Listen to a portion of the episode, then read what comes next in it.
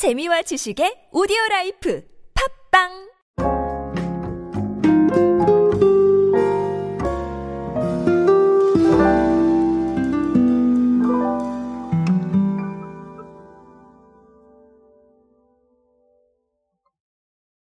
우리 트렌드 안에서 직관적인 컨텐츠들에 대한 이야기가 계속해서 논의가 되고 있습니다. 제가 제일 강조드리는 얘기 중에 하나예요. 조금 빨리 이해할 수 있고 조금 직관적으로 전달할 수 있는 부분들이 많아져야 된다라고 말씀을 드리는데 오늘 또 그런 사례가 하나 나와서 제가 소개를 해드리려고 합니다. 오늘은 직관적인 이야기에 대해서 한번 알아보도록 하시죠. 안녕하세요. 노준영입니다. 인싸의 시대 그들은 무엇에 지갑을 여는가의 저자 그리고 디지털 마케팅 트렌드 인싸력을 높여라의 저자죠. 여러분들과 함께 소비 트렌드 그리고 대중문화 트렌드들 쉽고 빠르고 정확하게 디지털 마케팅의 관점에서 알아보고 있습니다.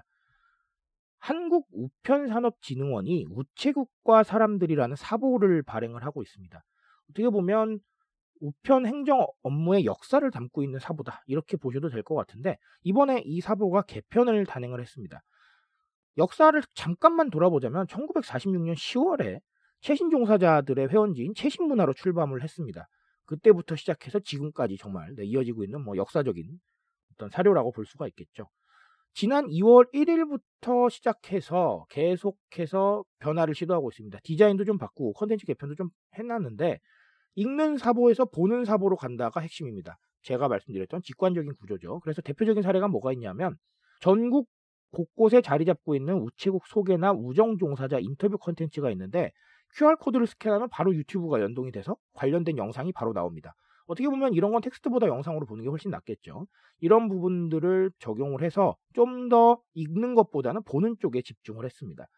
그 이외에도 뭐 참여 컨텐츠를 많이 늘리면서 웹진으로 혹은 모바일로 보는 사람들이 좀 더 재미있게 볼 수 있게 하는 부분들을 채워놨는데 어쨌든 간 이런 변화를 보면서 어 여러 가지로 또 생각할 게 많아졌습니다. 왜냐하면 이 전통의 사보가 이렇게 동영상을 연동을 하고 또 방금도 말씀드렸지만 읽는 사보에서 보는 사보로 전환을 해야 되는 이유가 무엇이냐라는 것인데요. 자, 첫 번째는 직관적인 소통입니다. 제가 뭐 늘 말씀드리죠. 각종 연구 결과들에 의하면 뭐 다 다를 수는 있겠지만 성인 기준으로 우리가 지금 맞이하고 있는 디지털 환경에서 집중할 수 있는 시간이 계속해서 줄어들고 있다고 해요. 거의 매년 줄어든다고 합니다. 그렇다면 우리가 제공하는 컨텐츠나 광고를 정말 집중해서 볼 수 있는 시간이 계속해서 줄어들고 있다는 거거든요. 이게 되게 안타까운 일이에요. 왜냐하면 이 사보 하나를 만들 때도 아시다시피 굉장히 많은 노력이 들어갑니다. 마찬가지로 광고 하나를 만들 때도 굉장히 많은 고민과 노력 그리고 인력이 들어가죠. 근데 집중 시간이 점점 떨어진다면 이거 굉장히 안타까운 일 아니겠습니까? 그래서 직관적으로 전달을 해야 되는 겁니다. 읽는 것보다는 보는 게 당연히 직관적일 겁니다. 그리고 이 메시지를 글로 장황하게 설명하는 것보다는 영상으로 빠르게 전달하는 게 아무래도 이해하는데 훨씬 더 빨라지겠죠. 그렇죠? 무조건 글을 배척하시라는 뜻이 아닙니다. 저도 책을 쓰는 사람이고 글을 쓰는 사람이기 때문에 글에 대한 중요성을 늘 인지하고 있지만 읽는 것과 보는 것의 균형을 맞춰갈 필요가 있다라는 거예요. 그리고 이런 어떤 보는 게 더 나은 컨텐츠들, 지금도 뭐 인터뷰나 이런 얘기들이 나왔었는데, 보는 게 더 나은 컨텐츠들은 영상에 조금 더 집중을 해야 됩니다.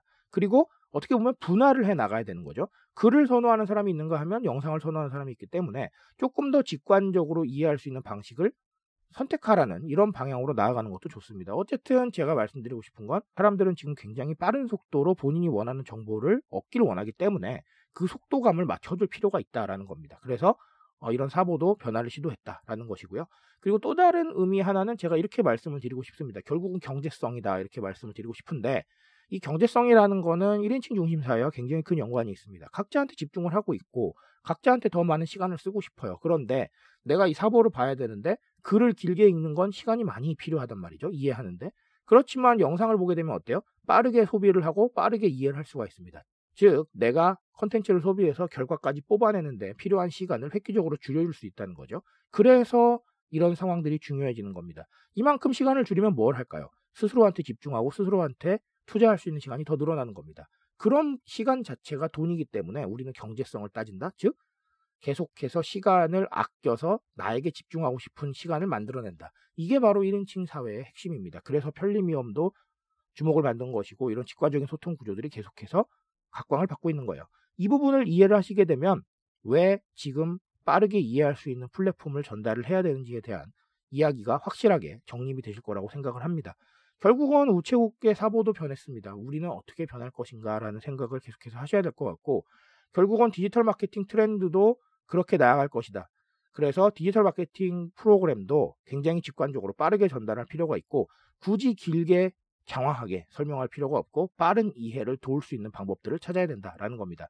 앞서 말씀드렸듯이 광고에 노출되는 횟수도 줄어들고 있고 본인의 관심사에 따라서 광고도 관심 없으면 안 보는 사회이기 때문에 그런 트렌드에서 길게 장황하게 이해가 필요한 이야기를 던진다는 건 저는 큰 의미가 없다고 봅니다. 그래서 쇼폼이나 스낵컬처에 집중을 하셔서 조금 더 빠르게 그리고 간단하게 메시지를 전달할 수 있는 방법들을 계속해서 고안해 나가셔야 될 것 같습니다. 이 부분에 주목하셔서 디지털 마케팅 환경 한번 돌아보시기 바랍니다. 트렌드에 대한 이야기는 제가 책임집니다. 그 책임감에서 열심히 뛰고 있으니까요. 공감해 주신다면 언제나 뜨거운 지식으로 보답드리겠습니다. 오늘도 인싸 되세요, 여러분. 감사합니다.